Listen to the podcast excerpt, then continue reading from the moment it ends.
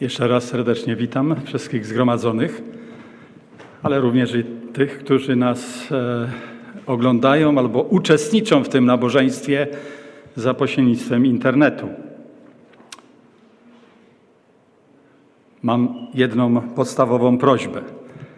E, prawie zawsze o to proszę, aby nie tylko ci obecni tutaj, ale również i internauci, aby w swych myślach prosili Boga, aby to słowo, które ma być czytane dzisiaj z Bożego Słowa, to słowo, które ma być wypowiadane, aby nie było tylko i wyłącznie ludzkim słowem, ale aby ono docierało do naszych umysłów, do naszych serc, abyśmy podejmowali właściwe decyzje, aby Bóg był uwielbiony.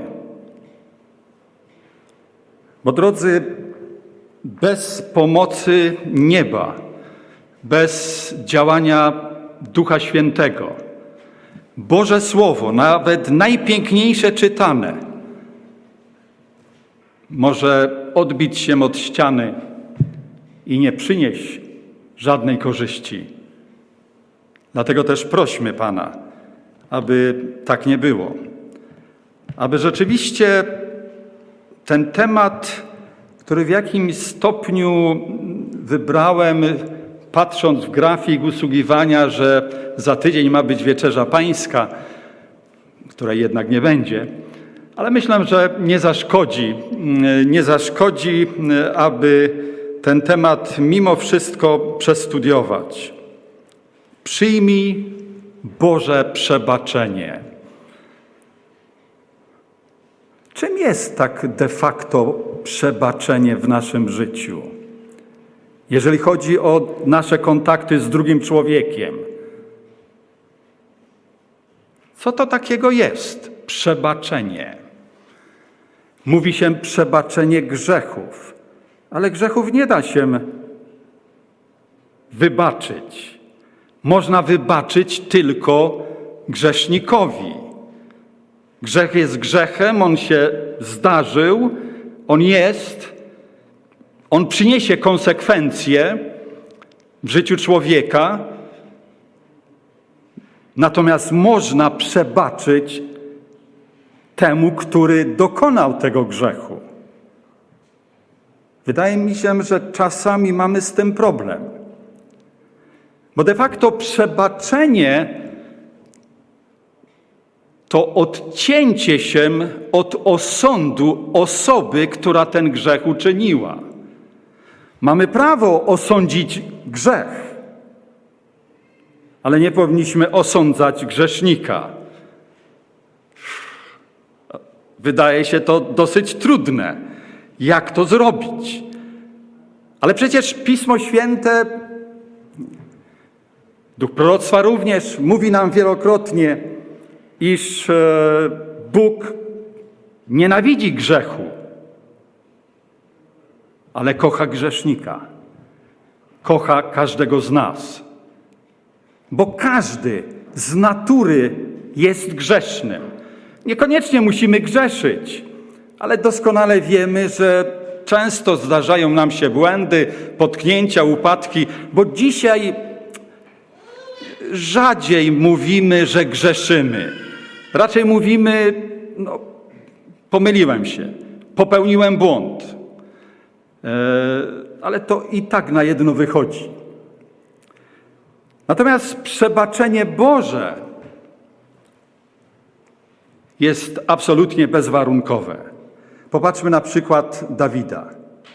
Popełnił okrutny grzech cudzołóstwa, a w wyniku cudzołóstwa musiał skazać na śmierć męża, wybaczcie za, że tak to nazwę, swojej kochanki. Człowieka, który był przyjacielem Dawida. Znamy tą historię zbyt dobrze. Ale gdy Natan przyszedł do Dawida, aby mu uświadomić, co potwornego zrobił, ciągle to do niego nie docierało, aż w końcu przez przypowieść przemówił do jego umysłu, zrozumiał, że to on jest tym winnym. I wtedy Natan ma słowa od Boga. Twój grzech przebaczono. Bóg przebaczył ci Twój grzech. Albo inaczej mówiąc, przebaczył Tobie. No powiedzielibyśmy, dziwna rzecz, taki grzech w ogóle przebaczyć?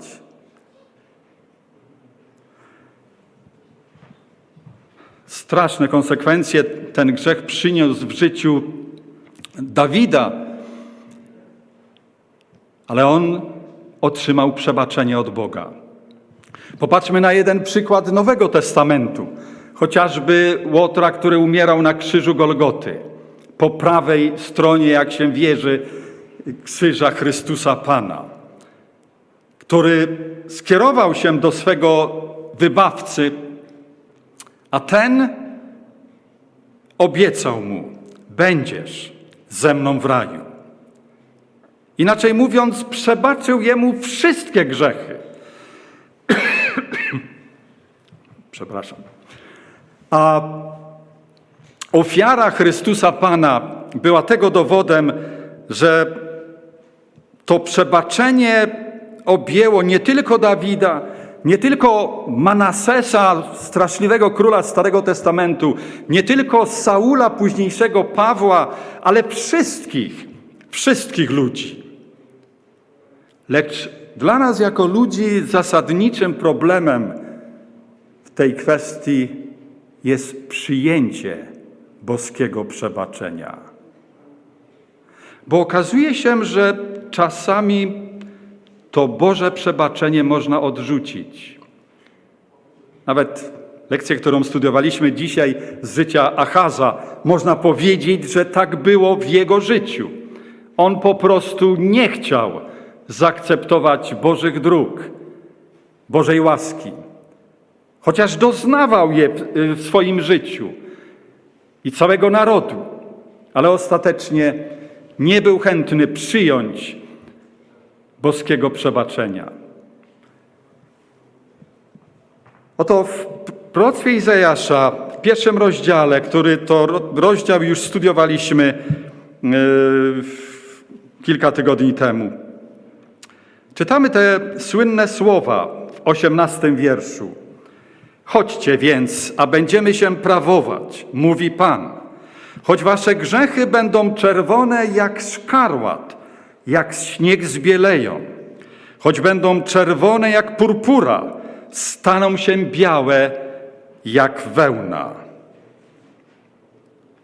Co jest tym sposobem wybielenia koloru, mocnego koloru czerwonego, który jest tutaj symbolem grzechu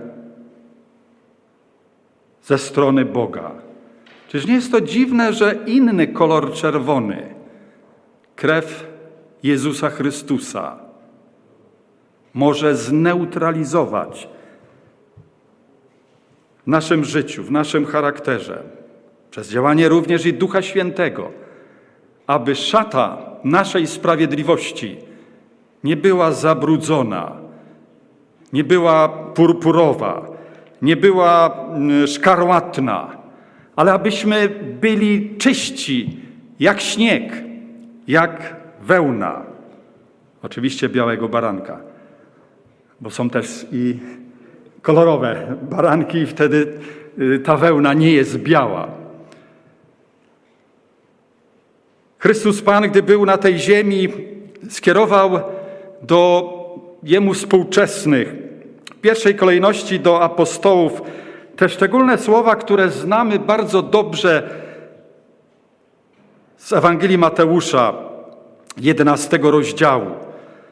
I oto w wierszu 28 i dalej czytamy: Pójdźcie do mnie wszyscy, którzy jesteście spracowani i obciążeni, a ja wam dam ukojenie. Weźcie na siebie moje jarzmo i uczcie się ode mnie, że jestem cichy i pokornego serca, a znajdziecie ukojenie dla dusz waszych, albowiem jarzmo moje jest miłe, a brzemiem moje lekkie jest. Zaproszenie skierowane przez Pana Niebios, Króla Wszechświata, w osobie Jezusa Chrystusa, gdy był tu na tej ziemi. Prawdziwy Bóg, który stał się prawdziwym człowiekiem, oferuje wszystkim narodom, wszystkim ludziom ratunek, przebaczenie, ukojenie, wewnętrzny pokój, radość, zadowolenie, szczęście. To, co jest możliwe w życiu każdego chrześcijanina, jeżeli pozwolimy Bogu, Chrystusowi Panu, Duchowi Świętemu, naprawdę działać w naszym życiu. Popatrzmy na dwa przykłady, bardzo dobrze nam znane z Nowego Testamentu. Jak to było w życiu tych dwóch przyjaciół Chrystusa Pana, dwóch Jego uczniów, dwóch apostołów? Najpierw krótko o Piotrze. Gdy zbliżała się Golgota, Chrystus Pan coraz częściej mówił swoim uczniom, swoim apostołom, że nadchodzi Jego śmierć. Ale zawsze mówił, że trzeciego dnia zmartwychwstanie. I oto w 26 rozdziale Ewangelii Mateusza czytamy tą bardzo dobrze znaną nam historię od wiersza 31 po 33. Wtedy mówi do nich Jezus: Wy wszyscy zgorszycie się ze mnie tej nocy. Napisano bowiem: Uderzę pasterza i będą rozproszone owce trzody. Ale po moim zmartwychwstaniu wyprzedzę was do Galilei. Czyż nie było to wspaniałe proroctwo, czyż nie była to wspaniała przepowiednia, mówiąca jasno i wyraźnie, że chociaż muszę, Chrystus Pan mówi, cierpieć, umrzeć, czego wy po prostu w tej chwili nie rozumiecie. Wy, gdy pasterz będzie uderzony, rozproszą się wszystkie owce, wszyscy mnie opuścicie. Ale po zmartwychwstaniu, po zmartwychwstaniu będę czekał na was w Galilei. Tam się ponownie spotkamy. Czy nie było to wspaniałe słowo obietnicy? Czy nie była to przepowiednia, której powinni się mocno uchwycić? Odpowiadając, Piotr rzekł do niego: choćby się wszyscy zgorszyli ja się nie zgorszę. Drogi słuchaczu, drogi bracie, siostro, przyjacielu, czy jesteś w stanie zobaczyć siebie w postaci Piotra, który mówi, nie, może ta siostra tak, może tamten brat, może y, ktoś inny, ale ja, ja na pewno nie. Ja na pewno nie. Ja na pewno nie to ja jest naprawdę zgubne w naszym życiu. Ja, ja, ja. Czternasty rozdział proroctwa Izajasza, dwudziesty ósmy rozdział Ezechiela. Sam Lucyfer mówi ciągle to ja, ja, ja. Dopóki Chrystus Pan nie zacznie mówić w nas, Dopóki Chrystus Pan nie rozpocznie żyć w nas, będziemy popełniać absolutnie ten sam błąd, który popełnił Piotr. Ale wtedy Chrystus Pan chce mu pomóc. Mówi w wierszu 34, rzekł mu Jezus, zaprawdę powiadam ci, że jeszcze tej nocy, zanim kur zapieje, trzykroć się mię zaprzesz.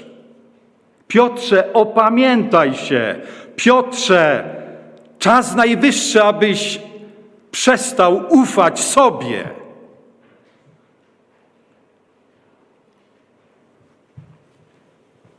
Ale wyciągnął z tego jakiekolwiek wnioski dla swego życia? A jak jest z nami? Przecież tego typu historii, nie tak wyrazistych jak ta historia, bo przecież nie ma Chrystusa Pana rzeczywiście z nami. On jest z nami duchowo przez Ducha Świętego. Ale w różnych sytuacjach, czy to pracy, na uczelni, yy, w rodzinie, yy, w różnych sytuacjach, On nas ostrzega. Nie popełnij kolejnego głupstwa, nie popełnij kolejnego błędu, nie ufaj sobie zbyt mocno. Ufaj mnie, ja ci pomogę. Rzecze mów Piotr jednak po raz drugi. Choćby mnie miał z Tobą umrzeć, nie zaprem się Ciebie. Podobnie mówili wszyscy Jego uczniowie. Znamy dobrze dalszą historię, gdy czytamy Ewangelię Mateusza, 26 rozdział, tam od 69 wiersza dalej czytamy, że gdy po pojmaniu Chrystusa Pana został zaprowadzony na, do twierdzy Antonia, tam gdzie był sądzony Jan, który miał krewnego gdzieś tam w pobliżu kręgów decyzyjnych tamtych czasów, e, udał się w tamto miejsce, razem z nim Piotr. Chcieli po prostu być bliżej Chrystusa Pana. Oni przecież tak bardzo kochali Go, oni tak bardzo nie chcieli, żeby On umierał, żeby On cierpiał. Oni tak bardzo chcieli, aby był królem, doczesnym królem w narodzie izraelskim. Nie rozumieli tego, że On chce i może być królem ich życia. I wtedy, jak czytamy w tych wierszach, podchodzi do Piotra jedna z dziewczyn, która tam gdzieś y, w tym miejscu również była, i mówi: I ty byłeś z Galilejczykiem. Chwilę później ci, którzy tam byli, mówią do niego: Przecież ten był z Jezusem, Nazarejczykiem. A jeszcze później inni przystąpili do niego i mówią mu: Prawdziwie, ty jesteś jednym z nich. Przecież nawet mowa cię zdradza. A on za każdym razem mówi: Nie wiem, co ty mówisz. Nie znam tego człowieka. Nie znam tego człowieka. Jest gotowy nawet, jak mówi wiersz 74, zaklinać się. Mam nadzieję, że nie przeklinał. Zaklinał się i przysięgał, że nie zna Jezusa. Czy jest to możliwe, aby się to zdarzyło w Twoim czy moim życiu? Pomyśl nad tym przez chwilę. Zastanówmy się, czy rzeczywiście nasza gorliwość, nasze oddanie, nasze poświęcenie Bogu, nasze uczestnictwo w nabożeństwach, służbie na różnych polach dla innych, wydaje się jest tak istotne, tak ważne, tak decydujące w naszym życiu. Przecież Piotr, kiedy znalazł się w Getsemane w sytuacji, kiedy pojmano Chrystusa Pana, to pamiętacie, że był gotowy wyciągnąć miecz i walczyć. On był gotowy być żołnierzem Chrystusa do końca. Ale kiedy tam na dziedzińcu zaczęto drwić z niego, wyśmiewać się z niego, o, ty jesteś jednym z nich, może to samo powinno czekać ciebie. Jak mówi Ellen White w książce Życie Jezusa, Piotr postanowił nie przyznawać się do tego, kim jest, ale udając obojętność, musiał przejść do obozu nieprzyjacielskiego, stając się w ten sposób łatwą zdobyczą pokusy. Gdyby zażądano od niego, aby walczył za swego mistrza, stałby się z pewnością odważnym żołnierzem. Lecz gdy palec wzgardy wskazał na niego, okazał się tchórzem. Wielu, którzy nie uchylają się od czynnej walki o swego Pana, są kierowani przez ośmieszenie do zaparcia się swojej wiary. Oto straszliwa pułapka, która grozi każdemu z nas. I naprawdę powinniśmy ją bardzo poważnie rozważyć. Właśnie wtedy, kiedy kur zapiał, jak czytamy w 75. wierszu tego samego rozdziału, Piotr wyszedł z tamtego miejsca i gorzko zapłakał. Ale zanim wyszedł, jak czytamy w tej samej książce, z której przed chwilą czy, czytałem, Zbawiciel odwrócił się od swych sędziów i spojrzał na swego nieszczęsnego ucznia. W tej samej chwili wzrok Piotra został pociągnięty w stronę jego mistrza. Na tej szlachetnej twarzy odczytał głęboką litość i smutek. Lecz nie było tam żadnego gniewu. Widok bladej, umęczonej twarzy, drżących ust oraz pełnego współczucia i przebaczenia wzroku przeszył serce Piotra jak strzała. Obudziło się w nim sumienie, powróciła pamięć. Przypomniał sobie dane przed kilkoma zaledwie godzinami przyrzeczenie, że jest gotów iść za swoim Panem do więzienia i nawet na śmierć. I trzeba przyznać, że to uratowało Piotra. Ale w resztę godzin piątkowych, cały sabat i noce, noc z sabatu na niedzielę i na pewno niedziela były straszliwym zmaganiem jego ducha.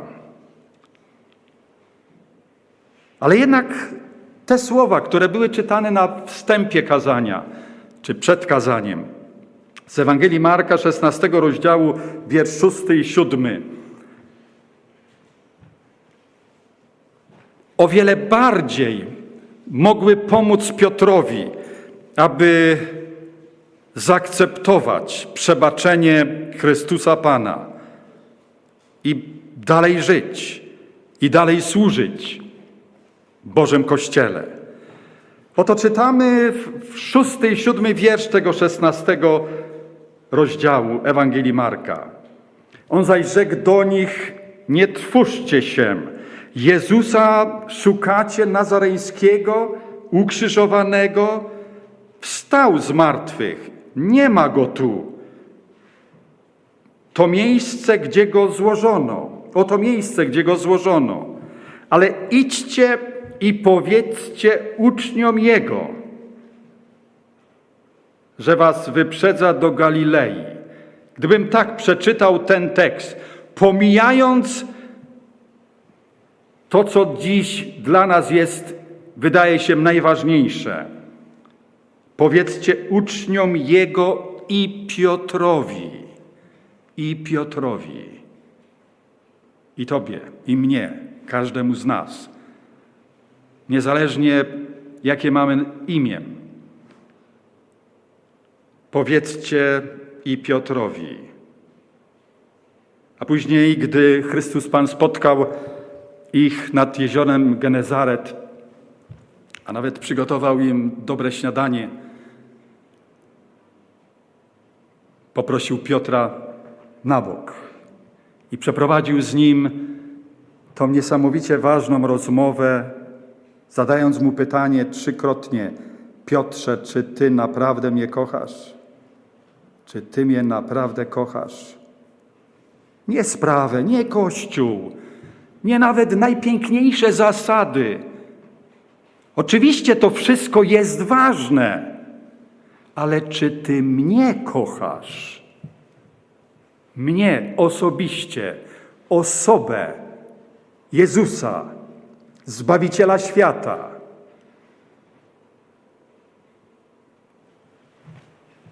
Wiemy, jaką odpowiedź udzielił Piotr, ale wiemy również z historii Pisma Świętego, że prócz Piotra był jeszcze jeden uczeń, który w szczególny sposób zawinił. Chociaż jemu wydawało się, że przysłuży się Chrystusowi Panu, aby pomóc mu zostać królem, gdy go sprzeda za 30 srebrników, gdy go wyda kapłanom, Rzymianom, narodowi czy rządzącym tym narodem. Wtedy jeden z dwunastu, jak czytamy w czternastym i szesnastym wierszu 26 rozdziału Ewangelii Mateusza.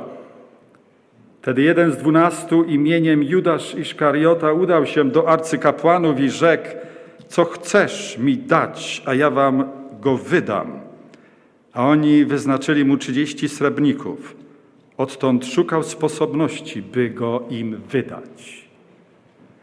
A kiedy już Chrystus Pan był osądzony, to w 27 rozdziale tej samej Ewangelii Mateusza od wiersza trzeciego czytamy Wtedy Judasz, który go wydał, widząc, że go skazano, opamiętał się.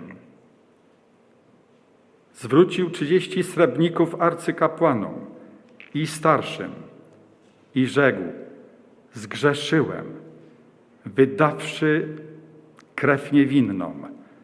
Lecz oni odparli, co nas to obchodzi? To Twoja sprawa. Rzuciwszy srebrniki ku przybytkowi, oddalił się, potem poszedł i powiesił się. Powiedzcie mi, który grzech Piotra czy Judasza był gorszy, bardziej okrutny? No, być może po ludzku mówiąc, moglibyśmy powiedzieć, no sprzedać swego Pana za 30 srebrników było gorsze niż trzy razy powiedzieć, ja nie znam tego człowieka, ja, ja nic nie mam z nim wspólnego. Wydaje się, że grzech jest grzechem. Nie wiem, czy powinniśmy mówić, to był większy grzech, mniejszy grzech. Po prostu to było zaparcie się Chrystusa Pana. To było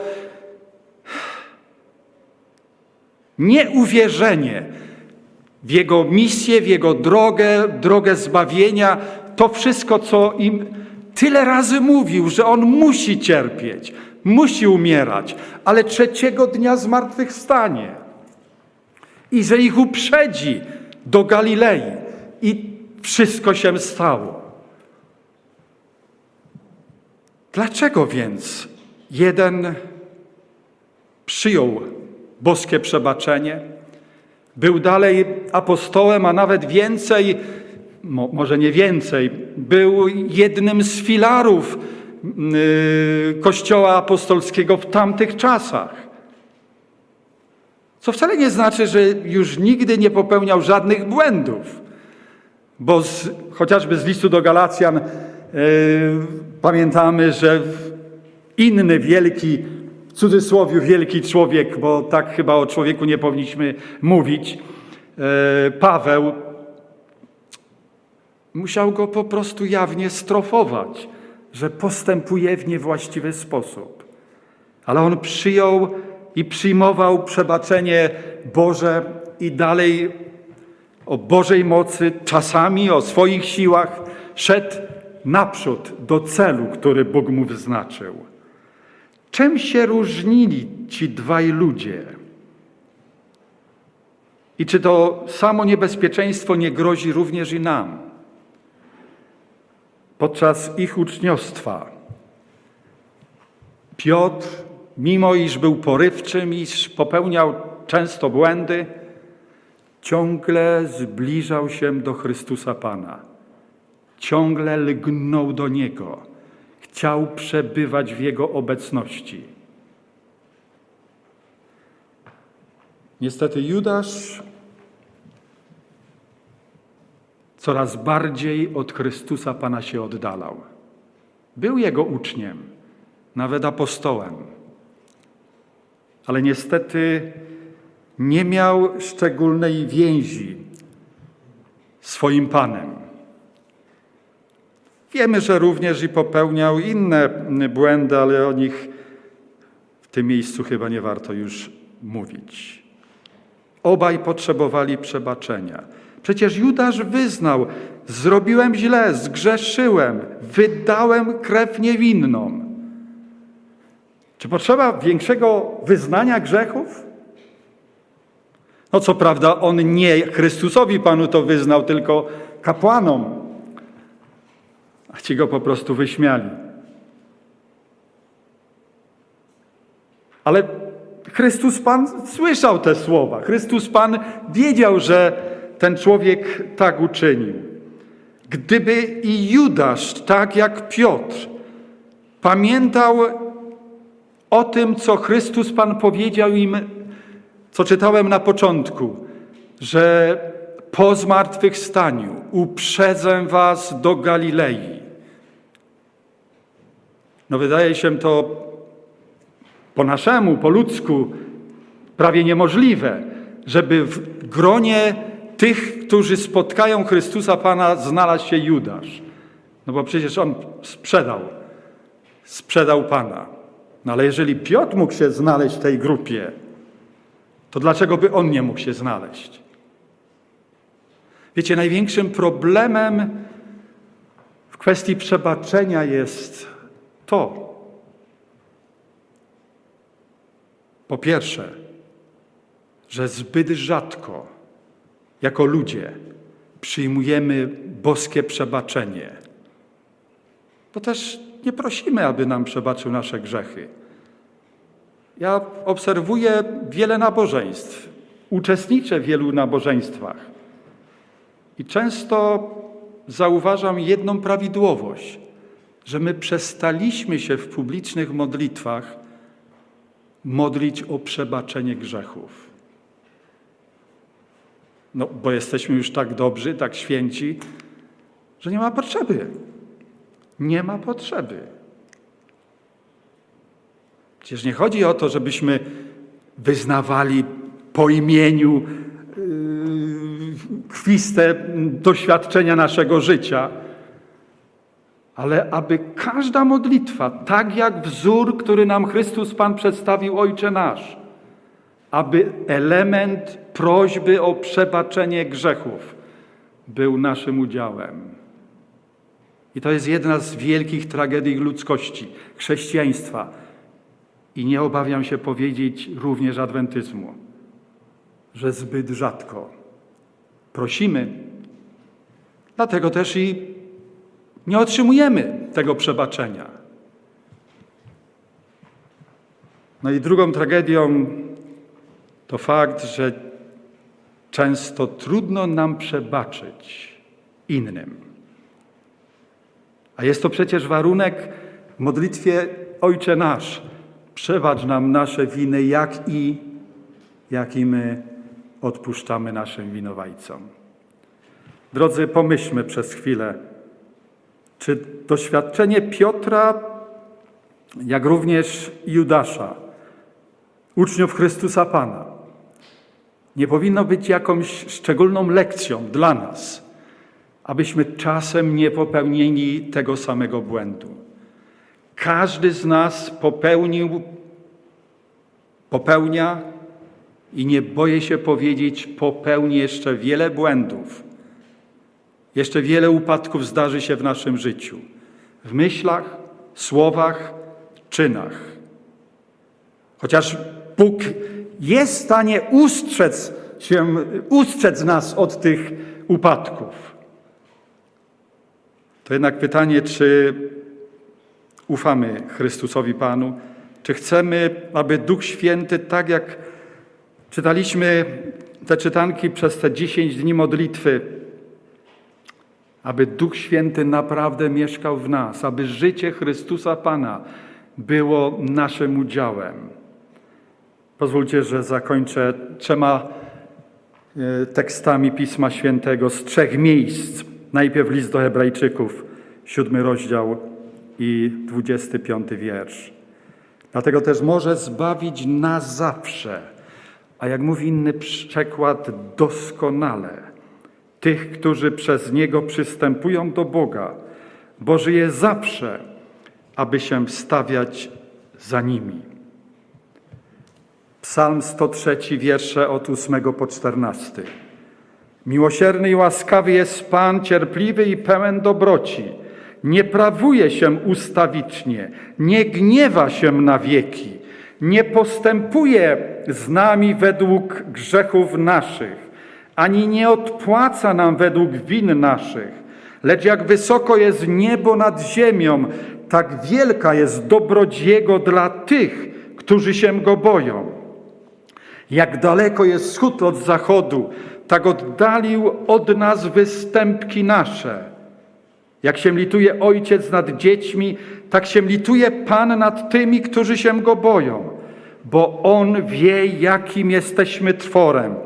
Pamięta, że jesteśmy prochem. I Mateusz ponownie, 11 rozdział i 28 wiersz. Pójdźcie do mnie wszyscy, mówi Jezus, którzy jesteście spracowani i obciążeni, a ja wam dam ukojenie. Amen.